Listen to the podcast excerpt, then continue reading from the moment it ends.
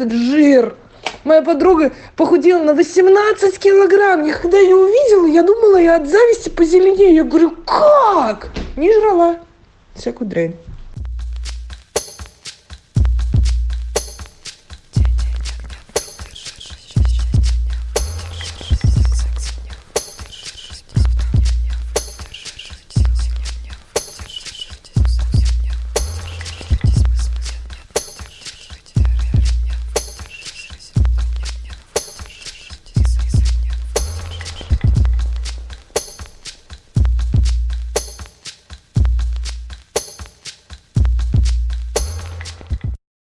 Фух, ладно, во рту вяжет. Бабушка. Бабушка. Всем привет, это подкаст «Но вы держитесь». С вами Света Шедина и... Алексей Иванов. Это второй выпуск подкаста. Если вы первый не слушали, то можете послушать его после этого, потому что, в принципе, наши серии никак друг с другом не связаны. Только отлетевшестью. И рассуждениями на кухне. А, да, мы в нашем подкасте берем какие-нибудь бесяки, которые прям вот бесят. Или бесяки. Короче, мы берем бесяки и бесяки, и разбираем их, и пробуем понять, как на них можно смотреть по-разному. И, может быть, иногда солидарность такую сильную проявляем а иногда умничаем. Может быть, вопрос про мат обсудим? Мы материмся периодически, потому что мы не можем себя сдерживать, но мы будем его запикивать. Или пш-пши делать. Мне посоветовали пш-пши делать. Хочется сохранить экспрессию наших героев, потому что они прекрасны, самобытны, и мы будем оставлять небольшой намек на что это за слово, и те, кто это слово знают, они додумают. Викторина, что ли? Выложите сбоку Ж, П, О и А, слово вечность. Ну что без мата типа того. Все, что вы здесь услышите, может быть использовано... Против вас. Но может быть не использовано, поэтому думайте сами, решайте сами. Начнем с первого бесяка. Давай, вставляем бесяк. Жутко бесит, что силы воли нету ни к черту. Ты вот четыре недели не ел сладкое, не ел мучное, не ел после шести. И стала такой стройной ланью, а потом хуяк-бабах за одну неделю разожралась еще больше чем было до начала всей этой эпопеи с диетой и вот это безумно раздражает и сам себя раздражаешь. И думаешь ну что ж ты за безвольная эта скотина такая? Ну как же так можно было похерить все ничего не можешь с собой поделать. И я не знаю о чем там говорят эти люди о любви к себе. Какая тут любовь к себе когда ты просто желе? Желе а не волелюбивый человек. ГИТИС в ГИК и МХАТ имени Чехова многое потеряли, когда наша героиня туда не поступила. Мне очень близка эта тема. Хуяк-бабах? Хуяк-бабах и на весах плюс пять. Но во всяких там дизайн-мышлениях и прочих штуках первое, что делаешь, пытаешься переформулировать проблему. Для себя я переформулировала эту вечную проблему примерно вот так. Меня бесит то, что я жирная, или меня бесит ощущение того, что я жирная. Таким образом, у меня получается совершенно другая проблема, и, соответственно, к ней совершенно другое решение подходит. В первом случае я борюсь с жиром, как со своим главным врагом, с помощью диет, спортзала и так далее. А во втором случае я пытаюсь поменять свое восприятие себя. И здесь уже в ход идут какие-то психологические техники. Mm, хорошая мысль. Мне тоже кажется, что тут надо работать с ощущением. То есть, типа, из разряда, а почему меня вообще парит, что я жирная? Типа, я охуенная просто. Но до этого дойти очень сложно. Эта девушка, которая нам прислала сообщение, она моя подруга и она супер худая. Просто у нее нереально прекрасная фигура. И меня бесят очень худые люди, которые все время жалуются на то, что они жирные. Причем жалуются очень искренне. Давай послушаем еще. Я даже к эндокринологу сходила, все анализы сдала. Она такая, ну, просто надо меньше жрать. Бля, да ладно, ну почему? Я просто не понимаю. Этот жир моя подруга похудела на 18 килограмм. Я когда ее увидела, я думала, я от зависти позеленею. Я говорю, как? Не жрала. Всякую дрянь. Я так вдохновилась на 4 недели. А потом Лондон, и все. Все, хуяк-бабах, тот самый хуяк-бабах. Меня бомбит. Я готова говорить об этом вечно, стыдить себя, шеймить. Серьезно. Я так расстроена. Я просто сегодня встала на весы очень сильно расстроилась. Очень сильно. Очень сильно. Как я говорила, эта девушка моя подруга, и дружим мы уже достаточно давно. И ты знаешь, тут ирония в том, что вот эта метаморфоза из грациозной лани в жирную корову в основном происходит только в ее голове. А мы, как подруги, этого даже не замечаем. В наших глазах она всегда выглядит восхитительно, и мы ей даже немного завидуем. Ну, то есть очень много завидуем на самом деле. Слушай, ну мне кажется, что действительно то, как нас видят другие, это корень этой проблемы. То есть, типа, из разряда мы думаем, что мы недостаточно худые, или мы недостаточно красивые, недостаточно успешные, недостаточно богатые, недостаточно что-то еще. Вот этот not good enough, да, как недостаточно чего-то, это и есть корень проблемы. Он не в том, что у тебя больше килограмм, чем нужно, он в том, что тебя это парит. Ну, такой серьезный вопрос. Нужно ли идти к эндокринологу, либо, может быть, пойти к какому-нибудь психотерапевту, который там с тобой за 10 сессий разберет а, вообще, что ты так паришься? Может, ты просто такой, типа, перестанешь париться? Ну, ты когда-нибудь был жирным человеком? Ну, я был плотнее, чем я сейчас. Насколько? Ну, килограмм на 10. И как ты себя ощущал? Ну, мне просто периодически люди говорили, что у меня щечки. И я говорил, и чё? Вот эта часть меня, меня не парит. Но мне кажется, что тут, если глубоко копать, то есть как бы ожидания общества и есть какие-то там вещь, связанная с, может быть, какой-нибудь сексуальной привлекательностью, которая как-то вот влияет. Но если честно, вот ты, например, поешь в какую-нибудь Бразилию, посмотришь на вот этих вот жопастых женщин, которые не парятся насчет веса, у них как бы огромная попа, огромные тела, и они такие сочные, вкусные, такие жизнерадостные. Так вот, ну то есть какие-то совершенно адекватные люди, которые не парятся, они танцуют, поют и наслаждаются жизнью. Вот мне кажется, к этому и нужно стремиться.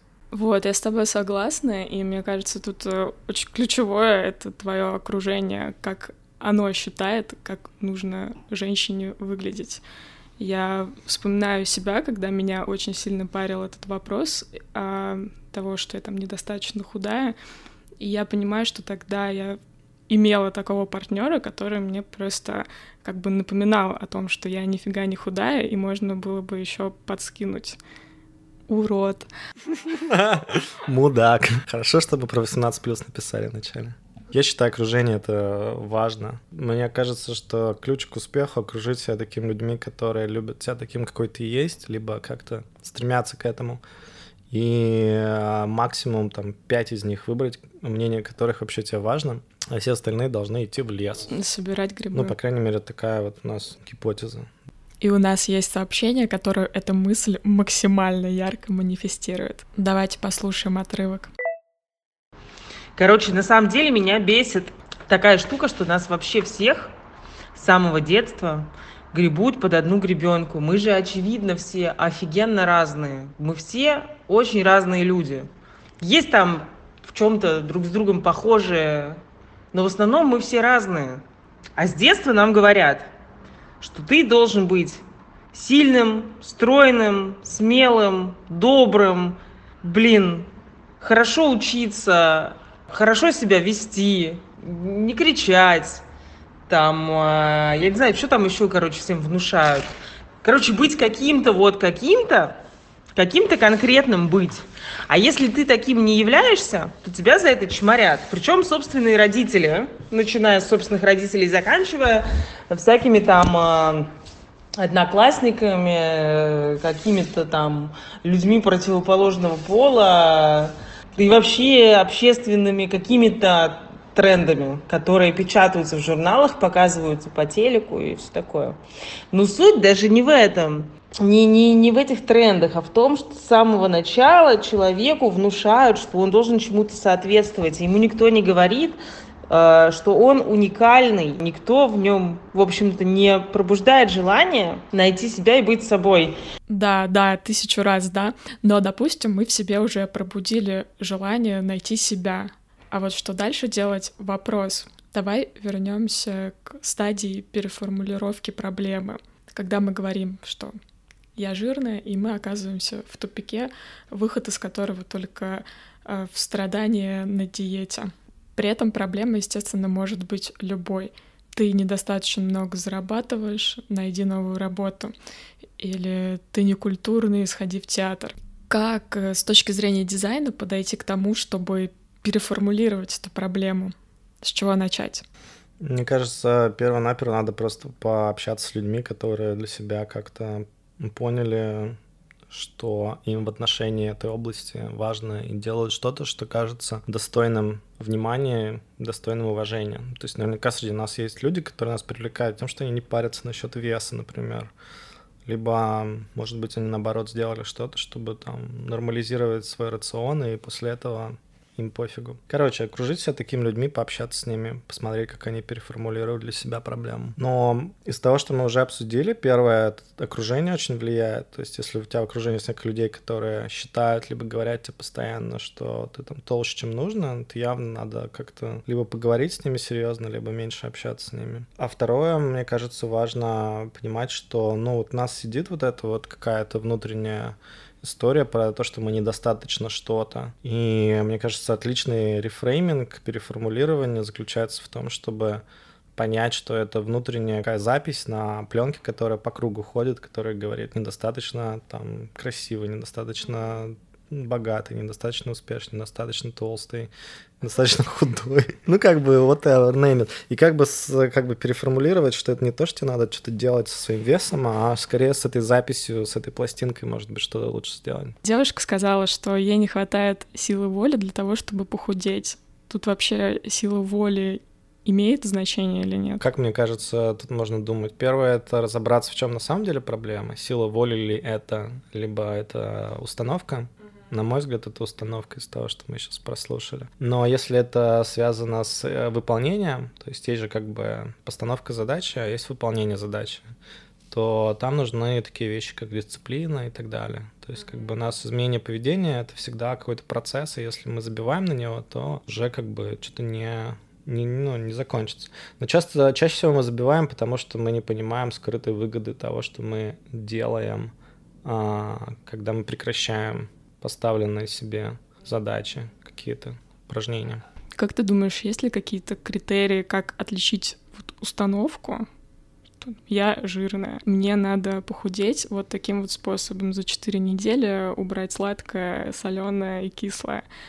А от э, твоей реальной цели, там, я хочу похудеть, и это не установка, это то, чего я хочу и достигаю я вот этим способом. Надо делать X.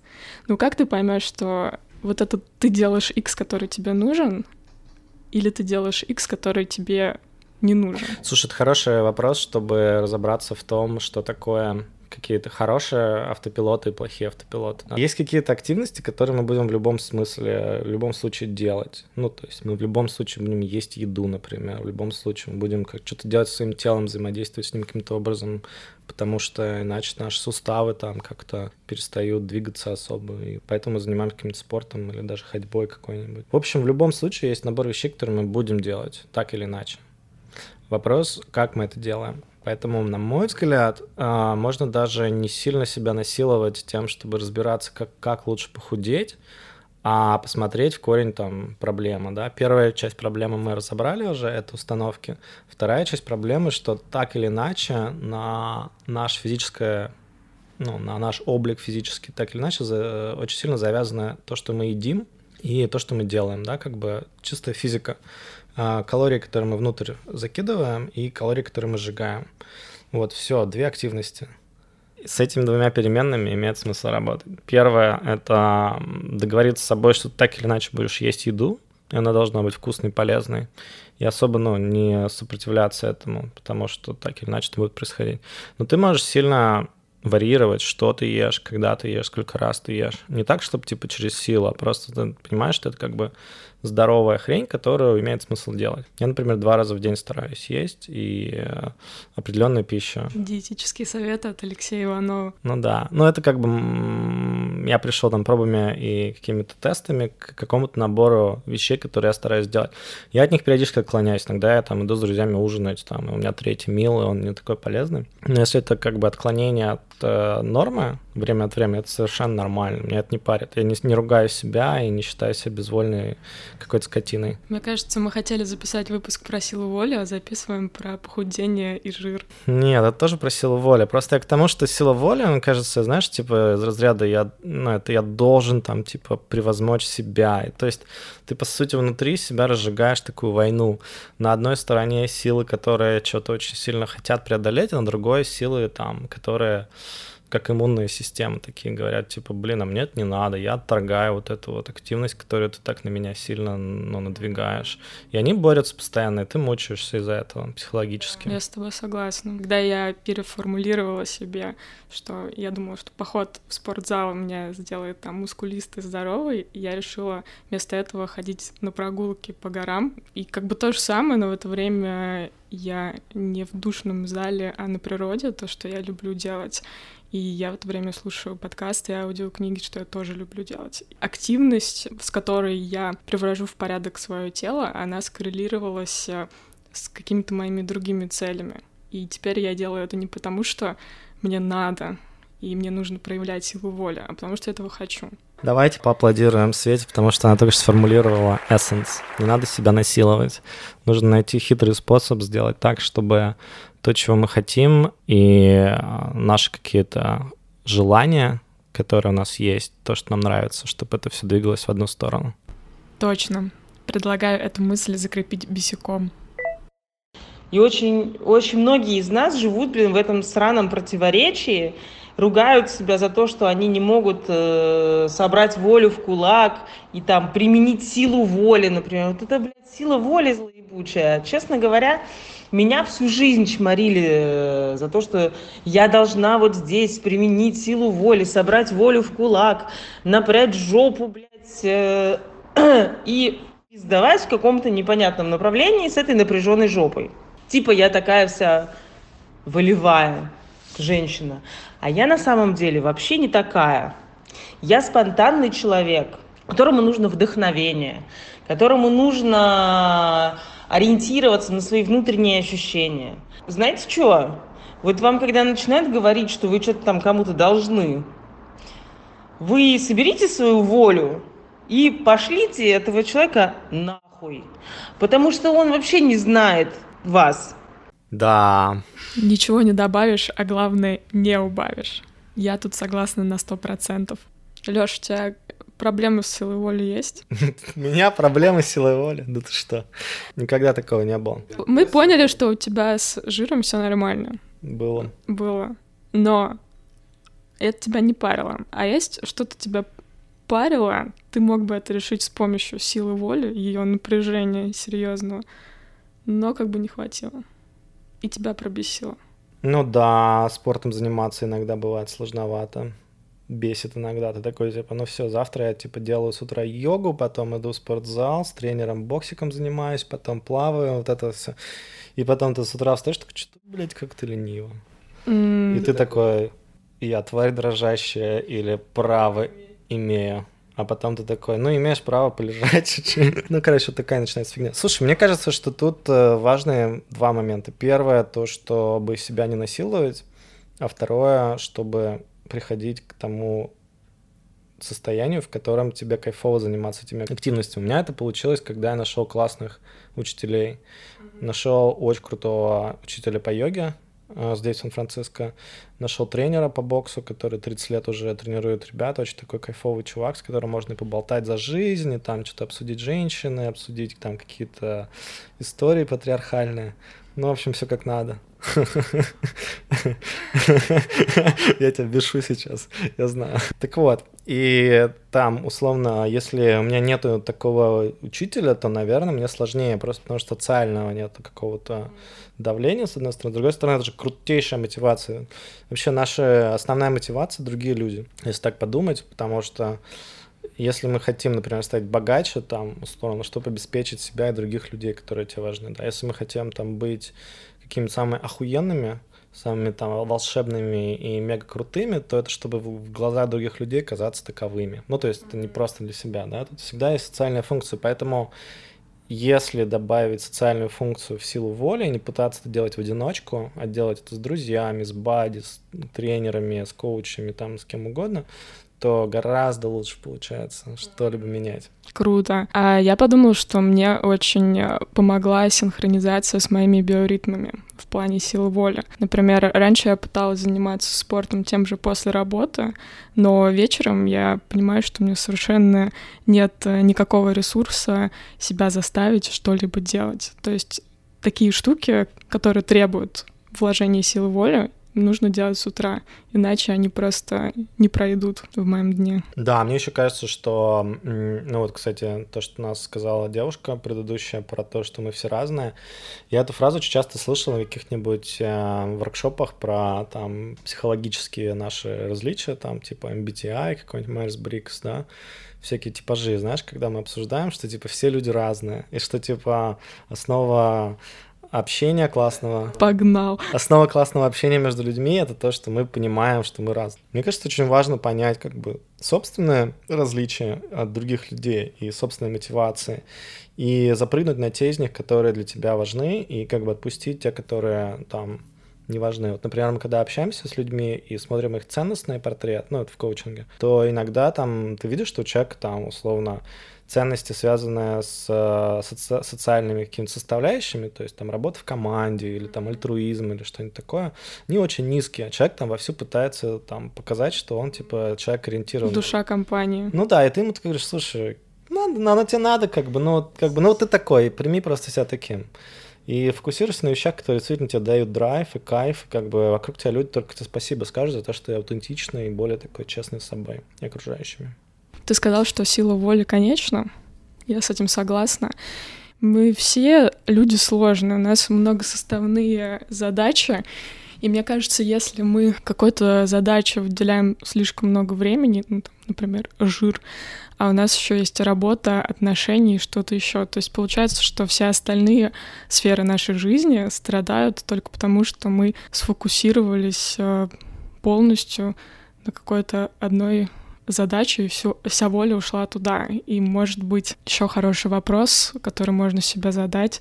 А вот это вообще главное в моей жизни сфера, и готов ли я пожертвовать всем остальным, чтобы от жира избавиться, но при этом не достичь чего-то крутого в других сферах. Да, хорошая тема. Хорошо, когда есть какая-то другая сила, которая не связана с волей, и ты ее понимаешь. О, да. Да, какая-то такая спонтанная сила, которая тебя куда-то несет. Какая-то любовь к делу, которому ты делаешь. Страсть. Страсть. Вот когда страсть просто есть, и она как бы есть в какую-то область. Да, мне кажется, вообще это ключевое. Потому что когда я работала на работах, которые мне не нравились, я прокрастинировала постоянно, что-то не делала, заставляла себя и винила себя за то, что я это не делаю. А когда я в каких-то делах, которые мне очень нравятся, например, подкасты записывать, я могу записать, тут же смонтировать, тут же выложить и получить дофамина просто вагон. И тележку. И тележку Еще в. Инстаграм написать об этом, чтобы получить еще чуть-чуть дозы. А еще можно петь дурным голосом. Попробуем? Ты, давай, давай. Ты где-то там, за горизонтом, ты где-то там, выше золотых оков. Ты где-то там, где тепло и легко. А ты где-то там, ты опять далеко. А теперь давайте поговорим о следующих выпусках. У нас в разработке есть несколько тем, на которые можно присылать бесяки в нашего бота, который в Телеграме называется «Держитесь, нижнее подчеркивание, бот». Ссылку мы на него дадим в подкасте. И что у нас уже есть из бесяков, но нам надо их дополнить еще бесяками, чтобы картина была более полная. У нас есть замечательная тема про гендерное ожидание. То есть, когда рассматривается пирамида самореализации женщины и вверху семья и муж, а для мужчины вверху работа и финансы. Почему так происходит и кое-кого это бесит? Многих людей это бесит. Про клиентов адовых, клиенты непонимающие или требующие невозможного. Бесит. Однозначно. Можно про это присылать. Про отсутствие людей, которые готовы как-то внимание свое направлять на то, чтобы отвечать на сообщения, вот это все. Приходить на встречи, которые они сами назначили. Про людей, которые косячат, а потом не извиняются. Или извиняются, но недостаточно явно.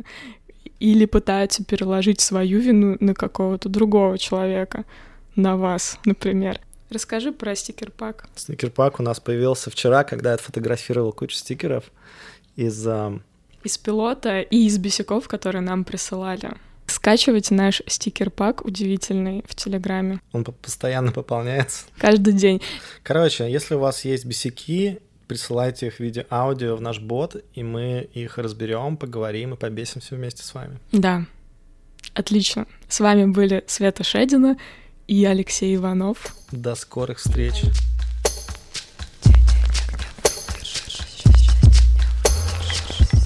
Ребята, мы думаем, что этот подкаст будет многих людей бесить. Поэтому, если он вас бесит, но в хорошем смысле, подписывайтесь на подкаст на iTunes и ставьте 5 звездочек ему. Нам будет это очень и очень приятно. Спасибо вам.